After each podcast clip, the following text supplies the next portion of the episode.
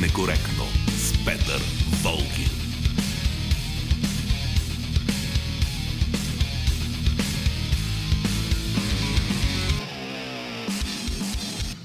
Здравейте, време е за свободно говорене по радиото, т.е. време е за политически некоректно с Антон Пиперов, той е звукорежисьор, Борислава Борисова, редактор на предаването и Велина Георгиева е нашата връзка с вас в социалните мрежи. Аз съм Петър Волгин. Политически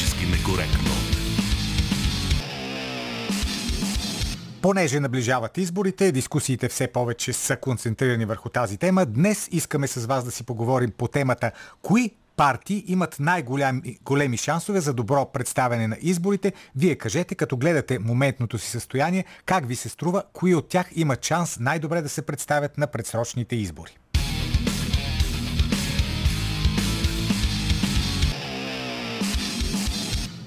А в началото аз искам да кажа няколко думи по безспорно една от най-коментираните теми, не само през тази седмица, но в предишните седмици, е именно тази за това има ли, няма ли газ, ако го има, колко струва, важно ли е колко струва и изобщо всичките тези неща. Не може да не сте забелязали, че напоследък едни и същи хора прескачат от телевизия в телевизия, за да ни обясняват колко чудесно си живеем ние сега в България и как благодарение на предишното правителство и лично на бившия премьер сме щели да имаме газ за, абе, за много години напред. А когато все пак, нали, слушайки тези неща по телевизора, и някой водещ по телевизора се осмели да попита потъналия в фантазмени светове събеседник за цената на въпросния природен газ, дето толкова много го имаме, обикновенно получава следния отговор. Цитирам. Е, да, по-висока ще бъде цената му, ама това изобщо не е важно. И изобщо крайно време е да спрете да мислите за хладилника, крайно време е да спрете да мислите за сметките, защото евроатлантическите ценности със сигурност са по-важни от тези битовизми.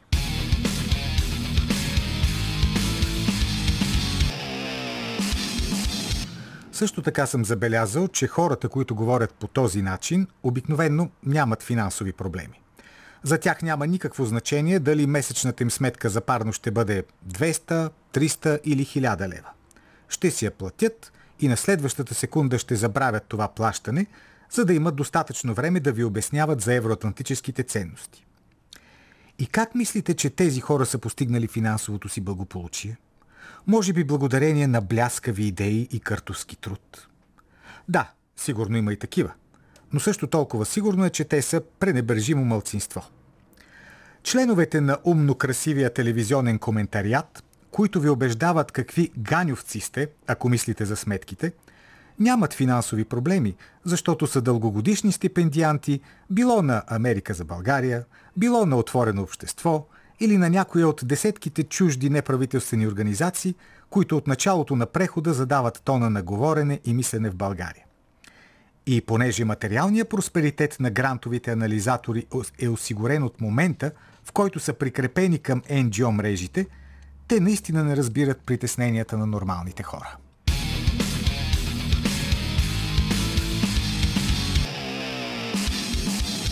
А нормалните хора, за разлика от привилегированите жълтопаветни говорители, се интересуват от цената на газа. Защото от тази цена зависи както месечната им сметка за отопление, така и сумите, които ще оставят всеки път на излизане от магазина а бясно галопиращата инфлация отдавна е изяла всички увеличения на пенсии и заплати, с които толкова обичат да се хвалят бившите за щастие управляващи. И когато не те дотира Америка за България, ти става все по-трудно и плащането на сметките, и пълненето на хладилника.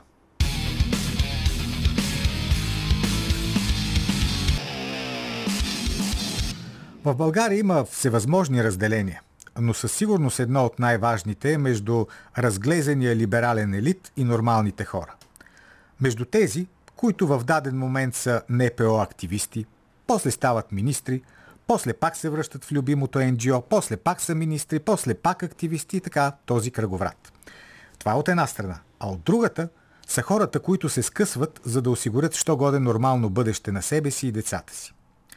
Всъщност, класовата борба, която така задълбочено бяха описали още Маркс и Енгелс през 19 век, никъде не е изчезнала.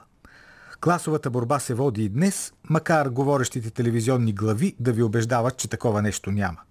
Има, има и още как има. От едната страна е класата на облагодетелстваните, на тези, които благодарение на чуждестранните кукловоди държат политическата, економическата и медийната власт. Тези са достатъчно богати, за да се мръщат гносливо всеки път, когато се заговори за цени и сметки. А от другата страна са нормалните хора. Хората, които наистина работят, а не се препитават с фабрикуването на измислени изследвания, плащани щедро от чужди неправителствени организации.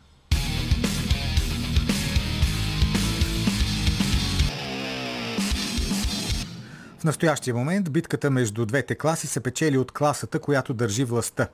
От онези, за които цената на газа наистина няма значение. Тези хора си имат всичко, включително и политически партии.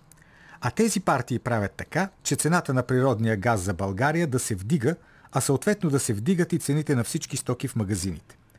Партии като ПП и ДБ, например, искат газът в България да идва с танкери – от хиляди километри разстояние, което естествено го прави несравнимо по-скъп от досегашния.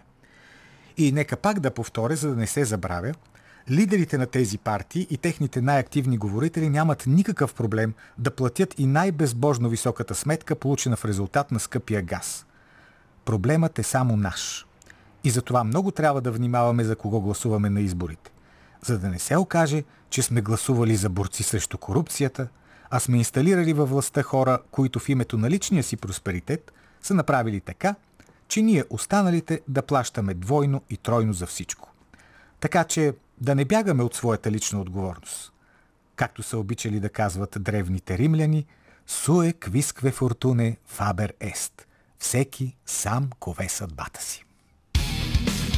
Политически некоректно. Анкетата ни днес е посветена на един от основните спорни моменти в български обществено-политически живот и гласи така. Трябва ли да преговаряме с Газпром? Отговора да, отговор Б не. Можете да я намерите в Фейсбук, в Twitter, в Instagram и в Telegram.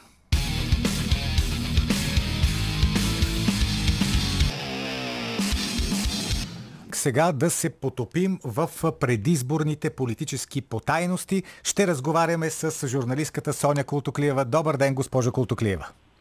Добър ден, колега Волгин. Така. Да ви е сладко, драги слушатели, ако сте на семейната трапеза и приятна разходка, ако сте навън. Дай Боже на всички да се чувстват добре. Така, сега ме ми направи впечатление, че вие, м- вие го разказахте този, този случай в социалните мрежи.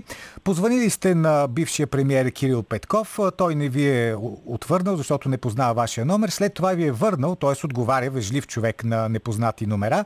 Представили сте се и сте се разбрали за интервю нали така, но то после не се е случило. Защо така се получи, госпожо Колтоклия? Колега Волгин, нека да ви разкажа малко предистория. Хайде. През 2000-та година отидох да снимам филм за канадските, българските общности в Канада. И моята приятелка Здравка твърди, че в Ванкувър, докато разговарях с българите, прекрасни хора, големи патриоти, около мен се е мотаял Кики. Тоест, около 20 на годишния Кирил Петков, когато аз не съм запомнила. Е нормално. Но видно, че още тогава е имал страст към камерите. Ние сме съседи с него, впрочем. Аз живея на улица Гурко, той живее на улица Шишман.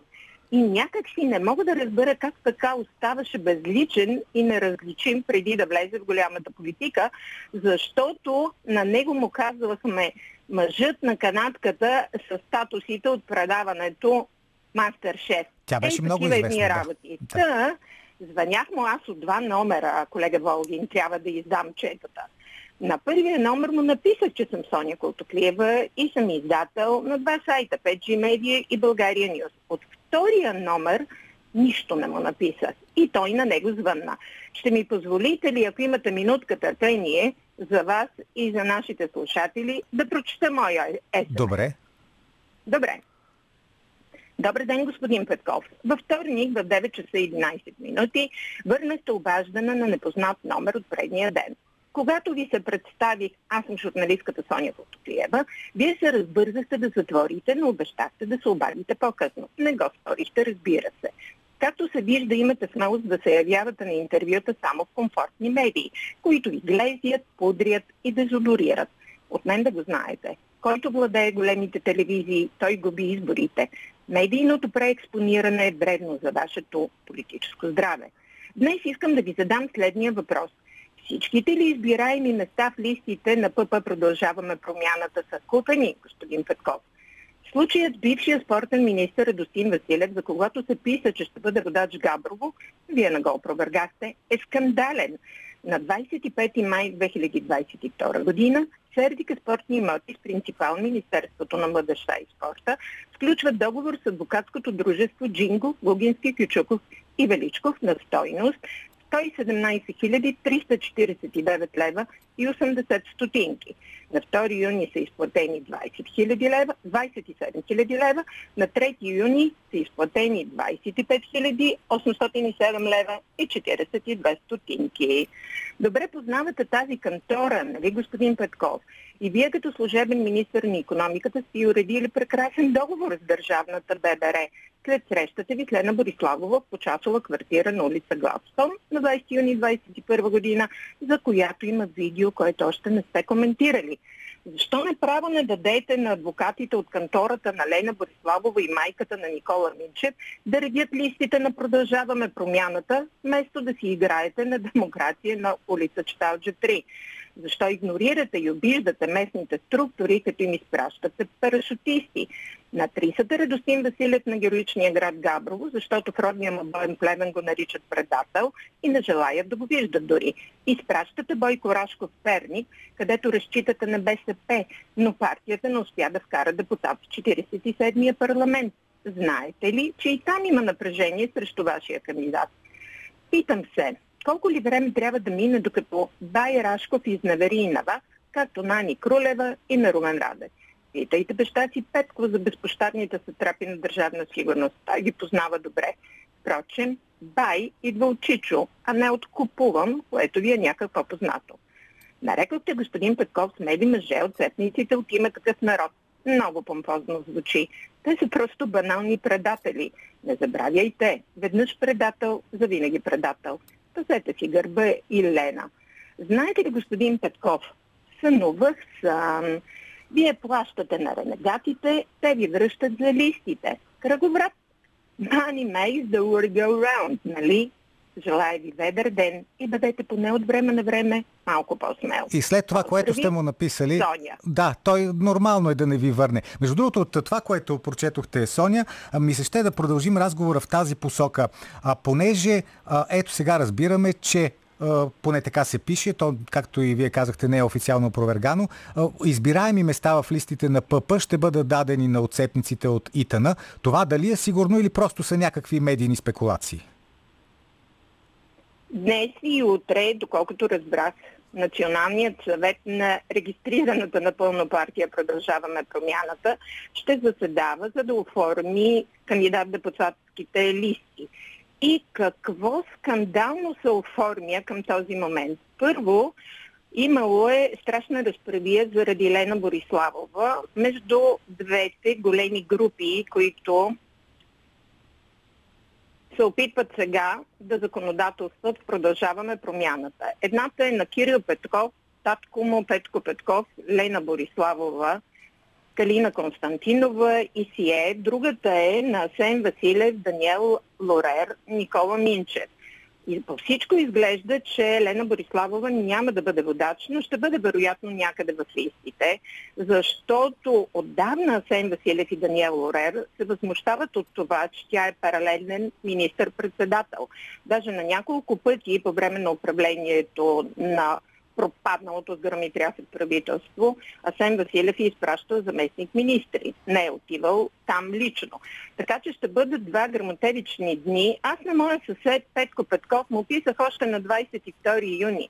С падането на правителството след вота на недоверие, неговият син се превръща в токсичен актив той вече не е полезен, не е интересен, защото продължаваме промяната е бизнес проект, той не е партия и става опасен Кирил Петков за Асен Василев и Даниел Лорев. Между другото, вие сигурно сте, да, вие сигурно сте чули, имаше, има вече разни интервюта, където се казва, че е много вероятно Асен Василев да бъде кандидата за премиер. Ако се стигне до там, продължаваме промяната да съставя отново правителство. Явно Кирил Петков вече минава на втори план.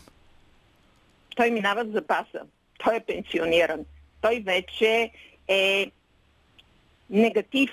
Няма как от тук насетне да има възходяща политическа кариера, защото парите, бизнесите, инвестициите, които стоят за продължаваме промяната, не са окей, okay, както би казал той, на това отново парите им да пропаднат. Имаше 7 месеца, в които просто се провали, просто не направи нищо. И сега искам да кажа две важни неща. Понеже той продължава като една латерна да повтаря, че мотото на неговото управление е било нулева толеранция с корупцията, въобще не е така. Ето ще ви дам един пример, в който съм директно намесена да. като разследваща журналистка, защото още през март ми направи впечатление, никой тогава не обръщаше внимание на съобщенията за меморандум с компанията Gemcorp, да. която се оказа заредена с а, милиони от олигарси близки до Путин. Но не това е най-важното. Най-важното е, че изобщо не става въпрос за меморандум, а за истински договор за 1 милиард и 500 милиона евро. Вие знаете ли, че няма такъв договор в историята на България, няма и такава инвестиция. И когато аз направих всичко възможно, за да се добера до този договор, между другото подписан от бившия министр на енергетиката Николов под благосклонния поглед на бившия премьер Кирил Петков, е станало без мандат от правителството, без съгласуване с Българска народна банка, ДАНС и службите, което е задължително да се направи. Те трябва да си понесат отговорността за това, макар че на бърза ръка, като отказаха се, отказаха се, да. и го прекратиха. Обаче, колега Волгин, това е предверие на огромна корупция, която благодарение на медиите беше спряна. Защо? Защото ако прочетете дългият договор, ще ви направи впечатление две неща. На две чужди фирми, Gemcorp и IP3, се дава цялата българска енергетика да си я ползват да си я джуркат, да си правят каквото решат с нея. И второто е, че се предвиждат огромни обещетения, ако България едностранно прекрати този договор. Те за какви борци срещу мафията и корупцията се опитват да ми се представят, след като залагат такива огромни бомби под а, снагата на държавата и сега виждате, че служебният кабинет непрекъснато вади истории, документи, които са потрясаващи. А, днеска, преди да ми се обадите, прочето във Фейсбук, че бащата на Кирил Петков заплашва президента с репликата «Идва видов ден за служебните на президента». Какъв видов ден? Какви са тези хора? Ма това хунвейбини ли са? Това отмъстители ли са? Понеже, Те госпожо Колтоклиева, да, играят? Казахте, казахте за президента. Искам и още един много наболял сюжет да обсъдим политически и личностен в същото време. Войната между Румен Радев и Корнелия Нинова, тя вече е съвсем открита. Двете страни изобщо не се крият, че воюват помежду си. Докъде ще стигне това противопоставяне според вас? Да тръгна ли малко от по-далеч? Добре. Корнелия Нинова застъпи в управлението на четвърната коалиция, редактирана до тройна коалиция, след отказа на Слави Трифанов повечето ги подкрепя, с унижение и приключи с унижение, с падение. Какво имам предвид? Корнелия Нинова показва недвусмислено, че иска да стане председател на Народното събрание и така да увенчае дългогодишната си кариера на народен представител – Продължаваме промяната, обаче я унизи. Издигнаха първо, първокласник в политиката Никола Минчев, без никакъв политически бекграунд, е, даже без юридическа кариера. Той разнася папки и призовки в кантората на майка си. През лятото на 2022 година председателката на БСП падна до обидното за партията ниско равнище да издигне за премьер третия проучвателен мандат кандидат от друга политическа сила. Сен Василев Корнелия Нинова нанесе болезнено круше между ВДЧ-те на БСП. Това едва ли ще й бъде простено. Вижте за какъв товар тръгва БСП към изборите. Корнелия Нинова е атакувана за 7-месечния си престой в Министерството на економиката с много сериозни обвинения. Е, тя казва, че те са лъжи. Които... Че това, което, за което я обвиняват, е лъжа и нищо от това, което казват нейните противници, не е вярно. Добре, нека да са, не тепиха и да си раздават юмруци. Но кажете ми какво печели от това БСП Напротив, непрекъснато губи, защото Корнелия Нинова а, тя между другото е зодия Кози Рок като Иван Костов. Това са хора, които винаги се идентифицират с партията си и смятат, че партиите им нямат право на съществуване без тях. Ами не е така и най-вероятно ще се види на конгреса на БСП. Аз очаквам да бъде свикан извънреден конгрес, когато ще се сблъскат Корнелия Нинова и Калуян Паргов за първото място в партията. БСП е запазена марка със стойност. БСП, както е модерно днес да се казва, е бранд, който е скъпо струващ на пазара на марките. Но, питате ме за Корнелия Нинова и Румен Радев. И Румен Радев. Аз си мисля, колега Волгин, че ще се получи така. Знаете, президентът Георги Първанов от партиен лидер стана държавен глава. Президентът Румен Радев от държавен глава ще стане партиен лидер. Аз не вярвам, той да продължи, защото се опита с продължаване промяната. Той е проект на Херо Мустафа, Румен Радък и Николай Копринков. Няма да продължи с политическото инженерство и няма да създава моркови, праси, картофи, които излизайки на пазара да се види, че са гнили, макар че са представяни за първокачествени, и ще се опита да овладее БСП. В крайна сметка това е най-естественият път – за президента Румен Радев. Аудиторията на БСП го харесва, избирателите на БСП са зад него. И аз си мисля, че това не е лоша перспектива за БСП. Да видим дали така ще стане. А какво става с ГЕРБ, госпожа Култоклиева? Защото, да, според социологическите проучвания те са първа политическа сила, но те бяха първа политическа сила според социологическите проучвания и преди последните парламентарни избори, пък след това изгубиха първото място. Няма ли вероятност и сега така да се получи? Изгубиха първото място. Чакайте малко, колега Волгин. Много добре знаете, как спечели продължаваме промяната през ноември миналата година. Е, как спечели? Защото президентът Радев ги промотира като най-добрите министри Кирил Петков и Асен Василев. Защото по места областните управители и цялата държава работеше за Кирил Петков и Асен Василев. Защото всички така наречени протестни партии имаха задача да работят за президента, за продължаваме промяната и чак тогава за себе си. Така, питате ме за ГЕРБ. Да. И те си имат своите проблеми и сътресения. Доколкото разбрах, Бойко Борисов смята да освежи листите с 25% кандидати от младежкия ГЕРБ. Това предизвика турбуленции по места.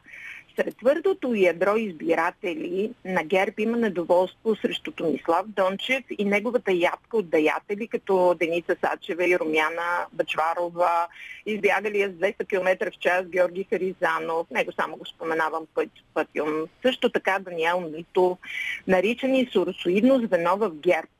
Симпатизантите на ГЕРБ, които много често коментират на моя профил във Фейсбук, Дневно припомня, че Томислав Дончев искаше Бойко Борисов да подаде оставка през лятото на 2020 година. А сега е между тези, които искат да има правителство с участието на ГЕРБ на всяка цена, дори с цената на съглашателство с Кирил Петков и Асен Василев, които с помощта на милиционерите на Бойко Рашков арестуваха Бойко Борисов на 17 март. Знаете, арест обявен за незаконен. Но суросоидите, знаете ли колко бях втрещена вчера, колега Волгин, когато разговарях с двама деятели на ДПС. И да. те ми казаха, невероятно на факт, и ДПС изглежда, която изглежда като монолитна иерархична uh-huh. цитадела, е пробита отвътре от суросоирите. И ми посочиха две имена. Кои? Нефелиски Осменова, която е приятелка на Моника и Сергей Станишеви, и евродепутатът Илхан Кючук, 36 годишен, който е съпредседател на европейските либерали, които пък от своя страна имат осмина премиери в държави членки на Европейския съюз и самият президент Макрон. така че навсякъде има сътресения. Питате ме най-вероятно какво може да се случи след 2 октомври. След изборите, Дали ще да. има правителство. По-вероятно е да няма.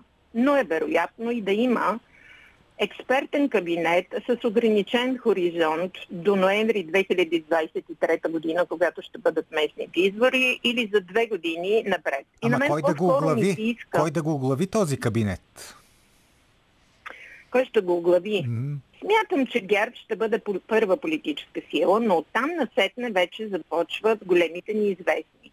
Дали възраждане, както си мисли Костадин Костадинов, който си е поръчал на частна социологическа агенция в Брюксел изследване и те са му казали, че ще бъде първа политическа сила. Това не го вярвам. А дали ще бъде продължаваме промяната, те според мен ще дадат голем бой на тези избори. Те се готвят да печелят 120 места дали... на тези избори. Моля? 120 места се готвят да спечелят на тези избори. Чухте ли го побити? Ви казва 121 места. Най-малко правителството. Той не прави разлика, Кирил Петков, между правителство и парламент, е. както да прави разлика между прокуратура и съд, но не. Вижте, да. те така ги учат в Америка. Важното е да си проактивен, да си нахален, да си гъвкав, да продадеш стоката си веднъж, па много важно, че след това ще установя, че е дефектна. Ти нали си я продал?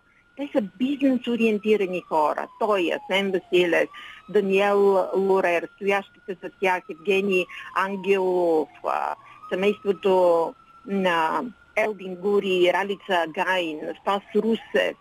Те така са възпитавани. Трябва да се направи сделката на всяка цена. Оставете ги. Това са гравогласни изхвърляния. Не, не, те ще претърпят голяма щета, защото все повече хората ще се убеждават, че са били лъжи, лъжи, лъжи. Всичко, за което са разказвали. Ето, например, искам да опровергая една лъжа, т.е. те са две.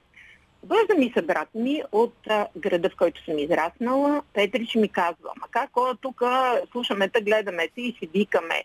Добре де, ама дали пък на тия младежи от продължаваме промяната не им дадоха шанс. И аз викам, брат ми, какво да им дадат? На сила можеш да вземеш, не можеш да дадеш. Те имаха цялата държава в ръцете си и се оказаха несъстоятелни. И второто е, тук хората говорят, че те са увеличили пенсиите. А как ще са увеличили пенсиите? Е, увеличиха ги. Като актуализациите на бюджета станаха в малките парламенти благодарение на БСП, на ГЕРБ, на ДПС и на ИТН.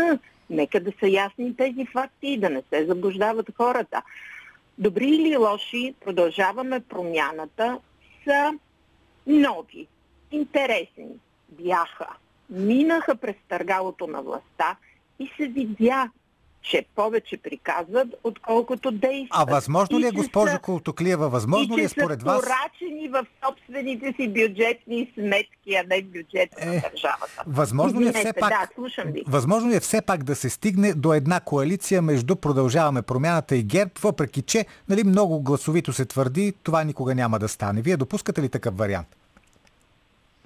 Допускам, Херо Мустафа или новият американски посланник да се опитат да направят точно това. Не знам дали ще се случи точно така. Вероятно и от едната и от другата страна ще имат а, претенции за смяна. От ПП ще имат претенции срещу Бойко Борисов, което е невъзможно. Вие знаете, ГЕРБ е лидерска партия, те никога няма да се откажат от своя лидер. По-вероятно и в продължаване промяната, когато видят как се сриват, те според мен ще стигнат до 40 депутати и изобщо няма да повторят предишния си резултат, да направят това, за което говори от самото начало – да сменят лидерите си, да извадят на преден план на Сен Василев или Даниел Лорен. И вижте какво стана. Дойче Веле започна да препира образа Нови на Сен Василев. Дори го сравняват с Иван Костов. Смехория! Е, сега всеки си има редакционна политика и всеки за някого така стиска палци. Последен въпрос ще ви помоля наистина за много кратък отговор. Все пак след 2 октомври по-голямата вероятност ще има или няма да има кабинет? По-скоро няма да има и през пролета отиваме на нови избори. Благодаря ви за тази прогноза и за разговора. Чухме журналистката Соня Култоклиева.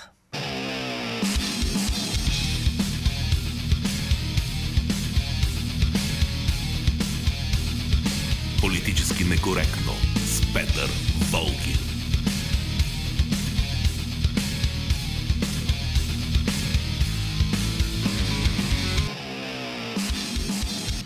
Както и с Антон Пиперов, Борислава Борисова и Велина Георгиева.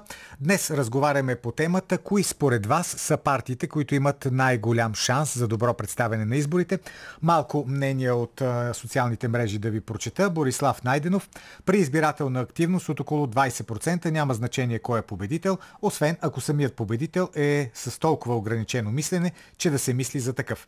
Емил Събев. Най-големи шансове за добро представяне на предстоящите избори. Има, разбира се, възраждане. Каквото човек сам си направи, никой друг не може да му го направи. Българският избирател е политически незрял и наивен. Състояние, което се поддържа умишлено в продължение на повече от 30 години. Калин Константинов, а това е по темата на анкетата, която ви задавахме, дали трябва да преговаря България с Газпром. И Калин Константинов пише, българската власт трябва да преговаря с Газпром, защото за нас Русия е без альтернатива като ефтин доставчик на газ. Втечнената е много по-скъпа заради обработката и превоза, а нито една държава, която е на удобно географско разположение спрямо нас, не може да ни достави нужното количество по газопровод и Боби Георгиева пише задължително трябва да се провеждат разговори с Газпром, ако изобщо искаме да стоим на картата на света. Всяко друго решение ни води стремглаво към небитието. И господин Павлов в Телеграм предстоят избори за народни представители, а не за партии. Основополагащ принцип трябва да е партиите предлагат кандидати, а гражданите избират най-достойните от тях, които държат отговорни. У нас на практика 90% от депутатите не са избрани, а назначени от лидерите чрез така наречените избираема листа. И ето това е истинската промяна, от която се нуждае България.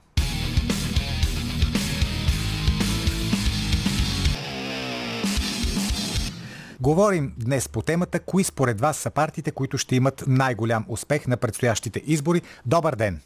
Добър ден, господин Волгин. Първо искам да ви поздравя а, за поредния много, много сполучлив, много подходящ събеседник. Винаги ги слушам с голям интерес и знам, че това, което се говори, е истината. Надявам Поздравления. се. Да. Кажете сега по темата. А, сега ще си кажа моята класация. А, първо ще кажа, че ПП-то ще получат един много, много, много голям шамар и това ще проличи в моята класация. Значи първо и второ място, там ще се борят ГЕРБ и Възраждане. Mm-hmm. Трето, ДПС, четвърто и пето са БСП и ПП. По-скоро четвърто е БСП, ПП-то е на пето а, Итън е шести, а седми е възход на Янев, осми а, Демократична България, седми и осми Янев и ДБ. А, много, с, а, много е съмнител дали ще прехвърлят, а, ще прескочат 4%. Ама ДБ-то много малко им давате. Да, и те толкова заслужават и това ще си го получат. Голяма грешка беше, аз съм молих пъпато тези глупави хора да я направят, по-отделно да са а, нали, изборите, защото си мислят, че като са по-отделно повече така ще казва, имат да. нали, депутати, което беше голяма грешка. Слава Богу, направиха е. Повече от пето място ПП няма да, да бъдат. Добре, ще видим дали тази прогноза ще се сбъдне. Благодаря ви. Добър ден. Добър ден. Заповядайте. По първия въпрос не искам да бъда гадател. Това го оставям да го решат българския избирател. Ама не може да нямате някакъв презантиман. Т.е. да си казвате, бе, според мен най-добре ще се представят тази и тази партия. Не, не, сега не искам да бъда гадател. А по втория въпрос, ние сме малък консуматор на газ, нали, това се знае. Така. Ако има възможност с Путин и свизата му въобще и Газпром там, защото той във всеки момент, когато не му хареса нашата политика на България, може да не въртни кранчето, даже могат да дойдат да охраняват и тръбата за Сърбия. А, така. А по един друг въпрос, да. преди две предаване, с господин Вацев много бързо произвести Украина, бе, човек. А, първо край, първо ние край, не сме я нападали Украина с господин Вацев. Ако я бяхме нападнали, да. Не, не, това казвам, че ние с Украина нямаме никакви проблеми. Не сме я нападали, затова няма как и да я превземем. Не, не, не, ви казвате за Русия, че... А, да, с господин Вацев. И... Какво е? А, а, а генерал Шевиков за какъв го лансирате, бе? За следващия главокомандващ ли го? А, не знам. Това бъдещето ще покаже кой ще бъде главнокомандващ, кой президент, кой министър-председател. Аз Много също не съм гадач. В българската политика са щупи клона. Това е много интересно наблюдение и то заслужава отделен специален коментар за многото генерали в българската политика. Благодаря ви. Добър ден. Добър ден. Заповядайте. Добър ден. Да, Ало, господин Волгин. да, слушам ви.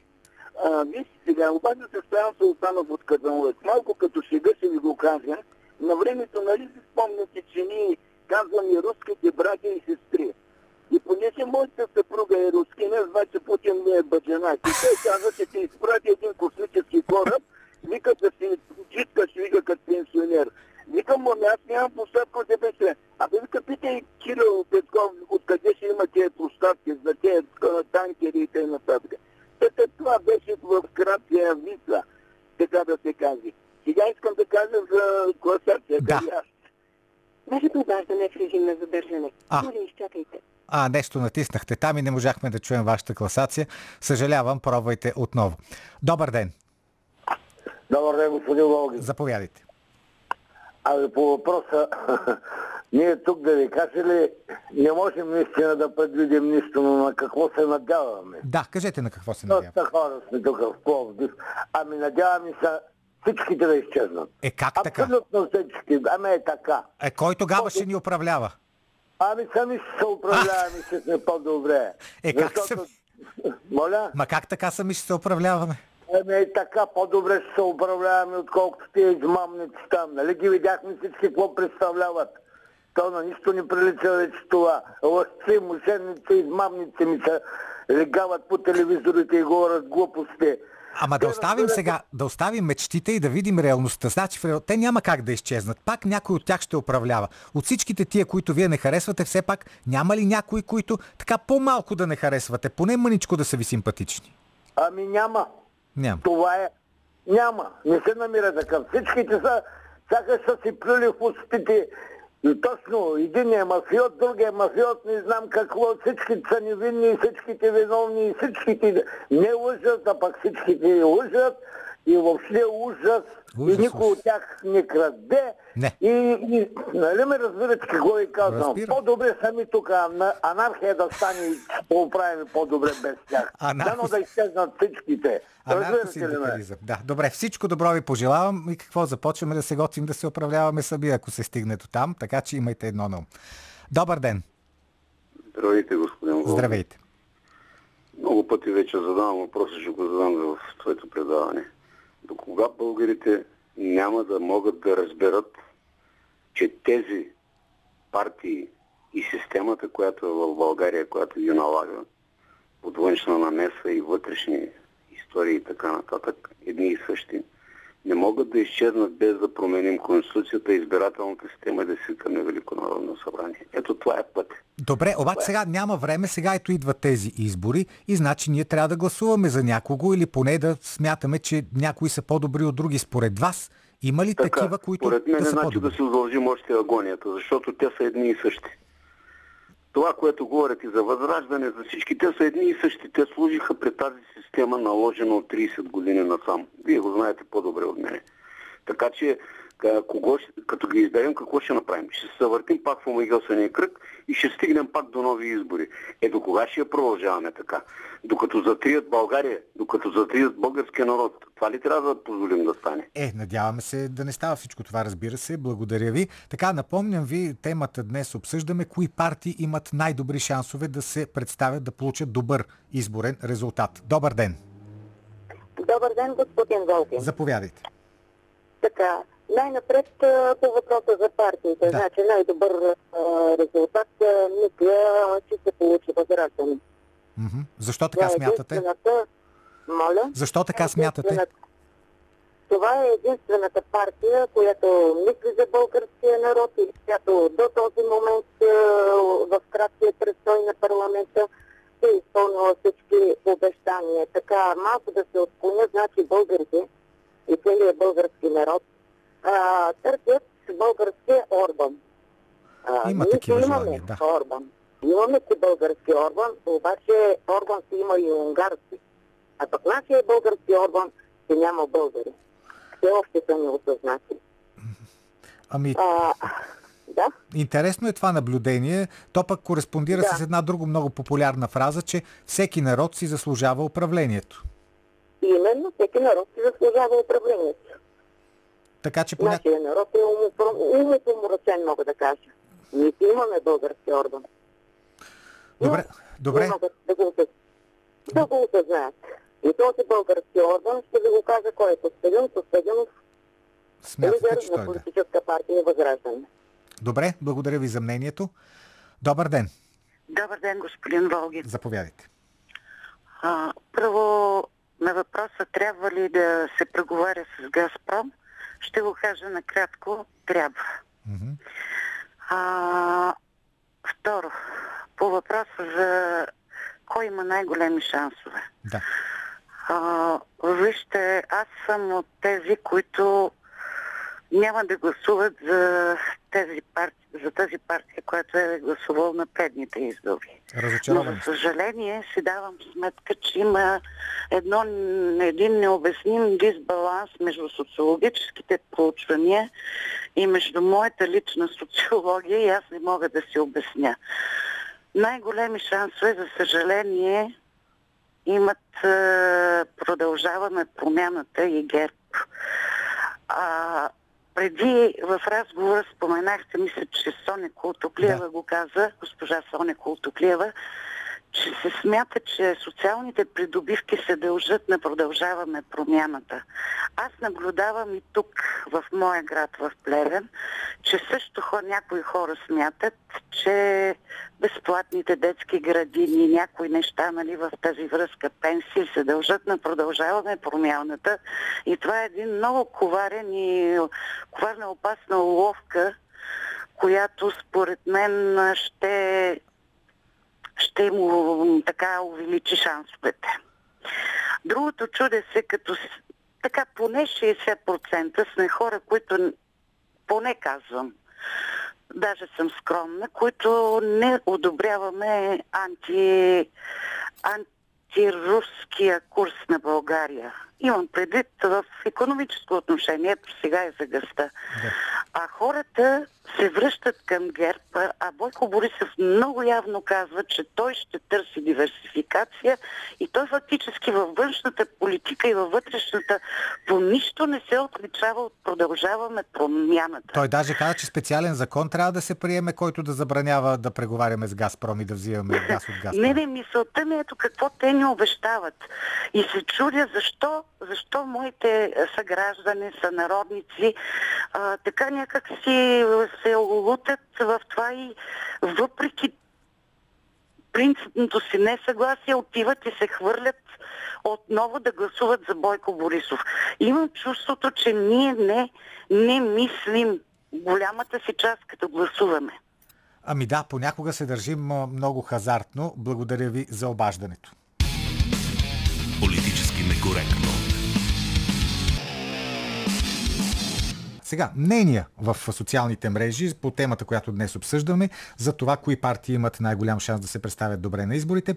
Георги Илиев пише, цялата система трябва да се промени, народа не иска да бъде управляван от партии, партиите и цялата партийна система се провали, пряка демокрация, референдум, революцията от 2010 продължава. Така, Галин Георгиев. Осман Октай каза, че ДБ и ПП ще имат над 130 депутата. Октай, каквото е казал до сега се случва. Иначе листите има преференции, чрез които могат да се пренареждат.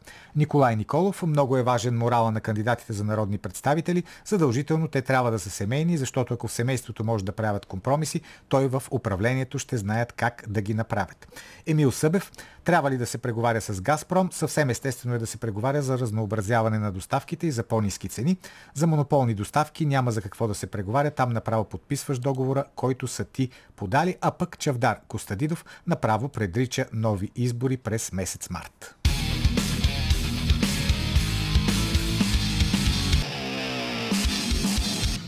За състоянието на партиите в навечерието на изборите разсъждава Калина Андролова.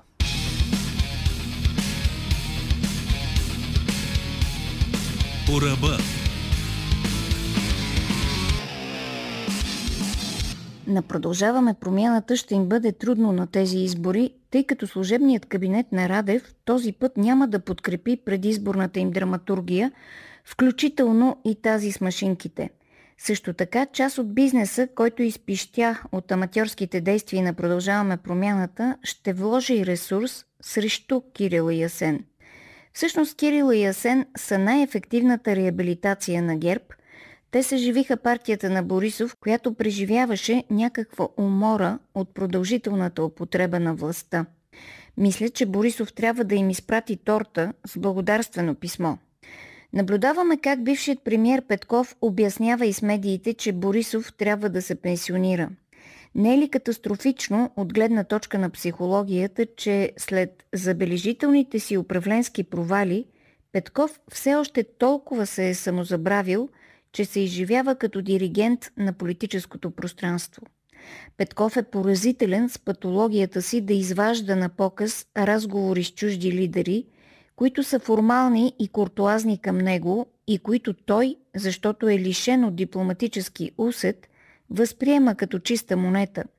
След това ги сервира като вселенското в кавички мнение за добрия Петков, за лошия Борисов, за борбата с мафията и корупцията и прочие фразеология за наивници.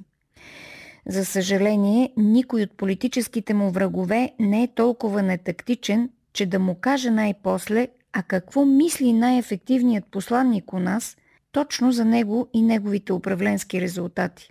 За здравия политически разум е ясно, че продължаваме промяната не може да продължи с Кирил Петков като лидер-комуникатор, тъй като бившият премьер е като бензиноколонка насред пожар.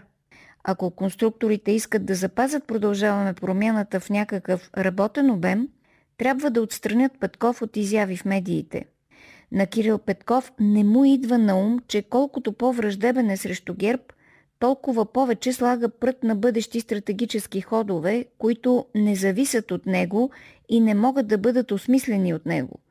Нито една от задачите, които Кирил Петков си въобрази, че може да реши във властта, не успя да реши без благоволението и подкрепата на ГЕРБ. Нито една. Не само това, но дори се налагаше ГЕРБ и Демократична България да му сменят пелените, да позачистват след грубите му грешки. Така че крайната враждебност и арогантната неблагодарност на продължаваме промяната към ГЕРБ е рецепта за бъдещ провал.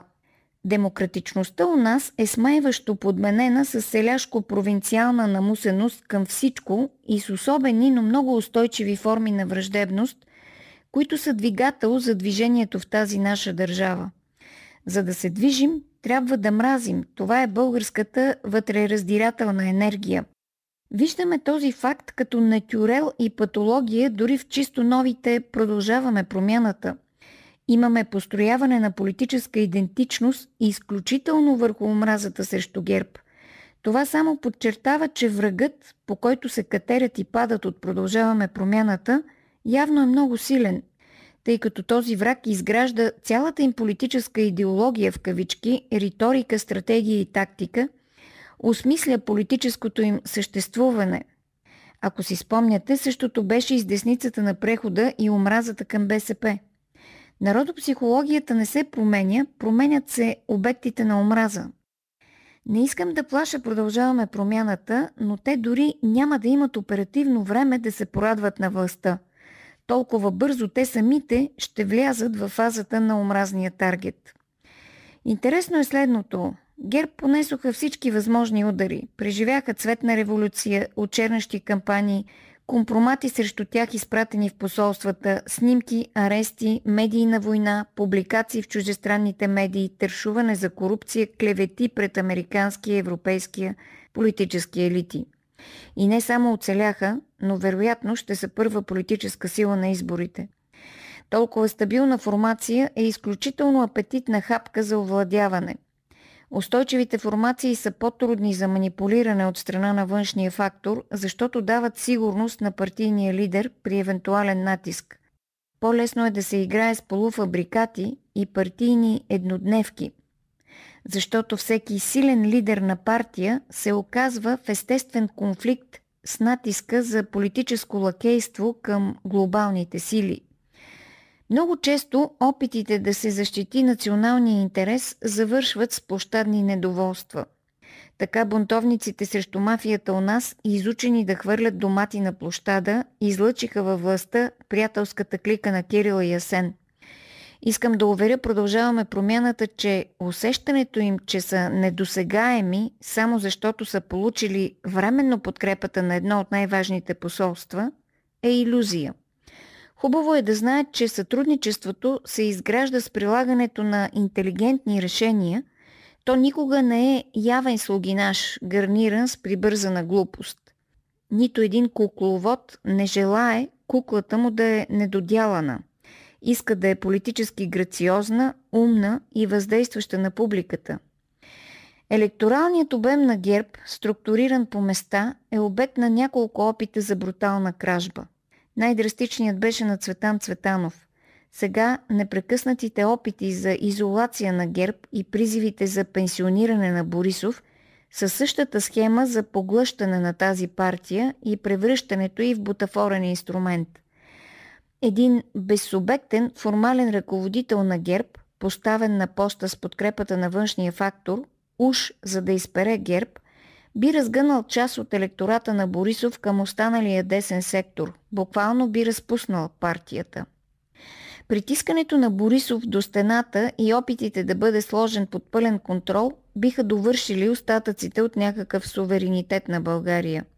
Борисов създаде силна власт, която започна да става неудобна и своенравна, понякога несъгласна с аджендата на глобалния фактор – в контекста на това общо преформатиране на политическото пространство у нас, Корнелия беше използвана за разрушаването на БСП и както всички наблюдаваме, БСП беше вкарана по изумителен начин да изпълнява задачи изключително несъответни на електората на тази партия. Но ГЕРБ все още остават прекалено силни, затова атаките са толкова яростни, включително опитите за вътрешен раздор в партията – някой се е загрижил в предизборен период да громи групи вътре в ГЕРБ. Във всички случаи, ежедневното подхвърляне, че Борисов трябва да се оттегли, защото пречи на бъдещето на България, цели да дестабилизира самия Борисов. Дори пик се включиха срещу ГЕРБ, удар от приятел е като да преглътнеш кост от риба. В по-засукан контекст може да се види подкрепа за вождизма на Борисов – Прочетохме една застрахователна полица, че този или онзи е потенциален вносител на преврат. Надявам се лидерският инстинкт на Борисов да не го завлича към класиката отстраняване на всички, които му се струват достатъчно умни, за да претендират някога за мястото му.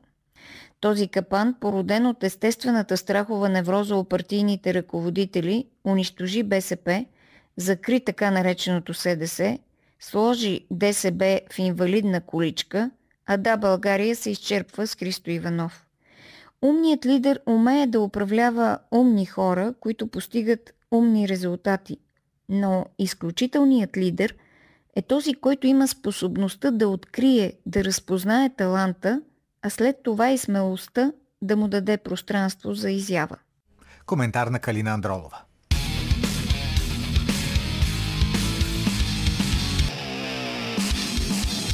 На тази дата, точно преди две години, се случи едно мистериозно събитие. Руският опозиционер Алексей Навални по време на полет се почувства зле, припадна, след което се лекува в Берлин и е, беше обвинена руската официална власт, че се опитала да го отрови с не по-малко мистериозния новичок.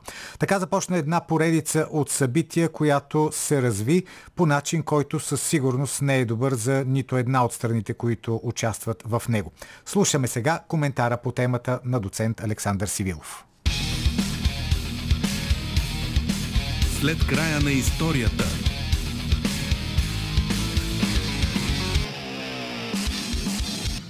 На 20 август 2020 година, по време на полет от Томск до Москва, руският опозиционер Алексей Навални припадна. Самолетът бе приземен екстерно в Омск, където той бе откаран в безсъзнание в местната болница. Според неговите сътрудници на летището преди полета той е пил само чай. Състоянието му бе стабилно, но все пак през първия ден руските лекари отказаха транспортирането му в друга болница. Още тогава се появи версията за отравяне. след личната молба на съпругата му към Владимир Путин, бе разрешено самолет да дойде и да премести Навални в берлинската болница Шарите. Там състоянието му започна да се подобрява и в крайна сметка бе изписан.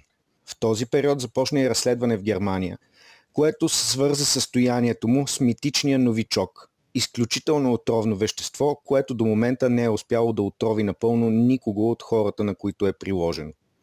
Политическите последствия от тази история обаче бяха много мащабни. Първо на 15 октомври Великобритания, след това и Европейският съюз наложиха санкции срещу шестима руски политици и държавни служители.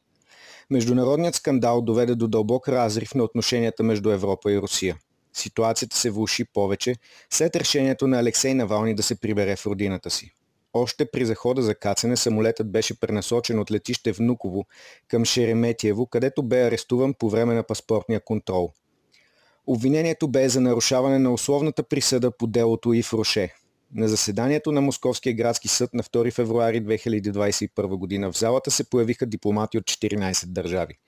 Независимо от това, руските власти замениха условната присъда с ефективна и Навални бе изпратен в затвора за 2 години и 8 месеца. Срещу тези решения реагираха от Съвета на Европа, Amnesty International, Европейския съюз и Съда за правата на човека. От тук нататък въпроса за съдбата на Навални вече бе изцяло международен и европейските страни заедно с САЩ започнаха да го използват като лост за натиски и санкции срещу Русия.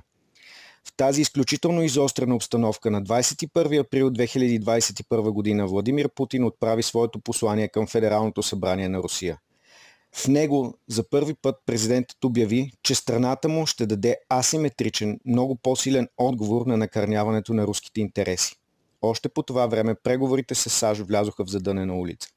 През лятото на 2021 година Франция и Германия продължиха да използват темата за Навални като бич срещу Москва. Ако се чудите как конфликта се отрази на руския опозиционер, ситуацията е много ясна – на 15 февруари 2022 година му бе повдигнато ново обвинение за мошенничество в особено големи размери.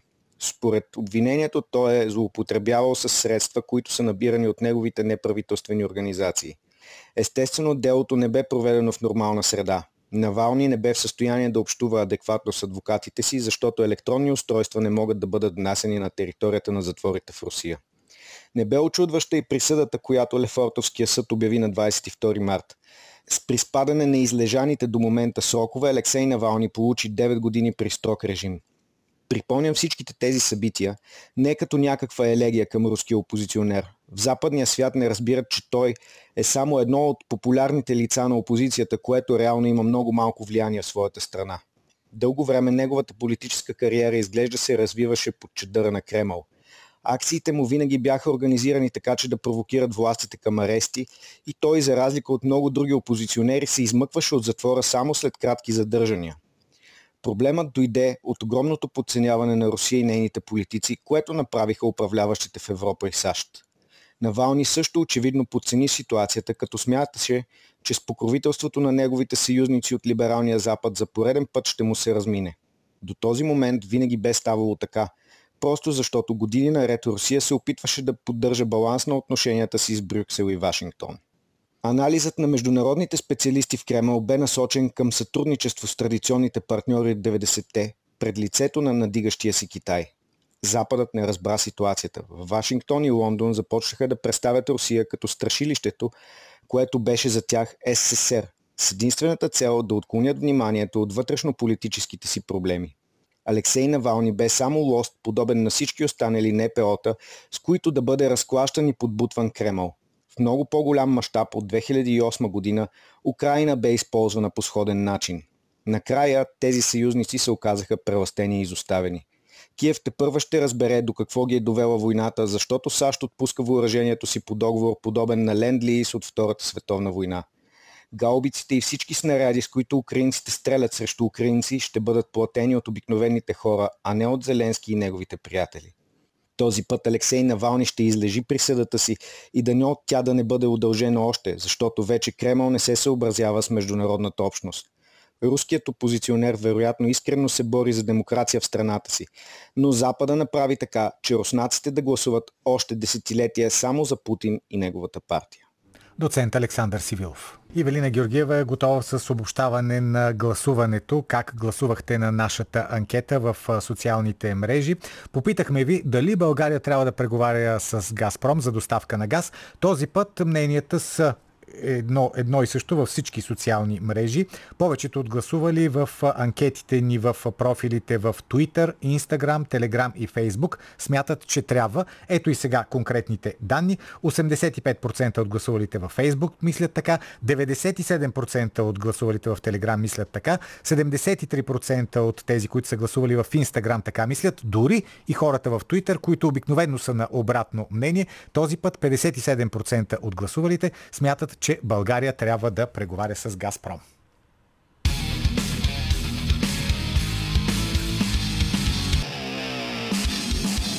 Нашето предаване завършва, разбира се, утре от 12.20. Отново политически некоректно с Силвия. С вас се разделят Антон Пиперов, Борислава Борисова и Велина Георгиева. Аз съм Петър Волгин.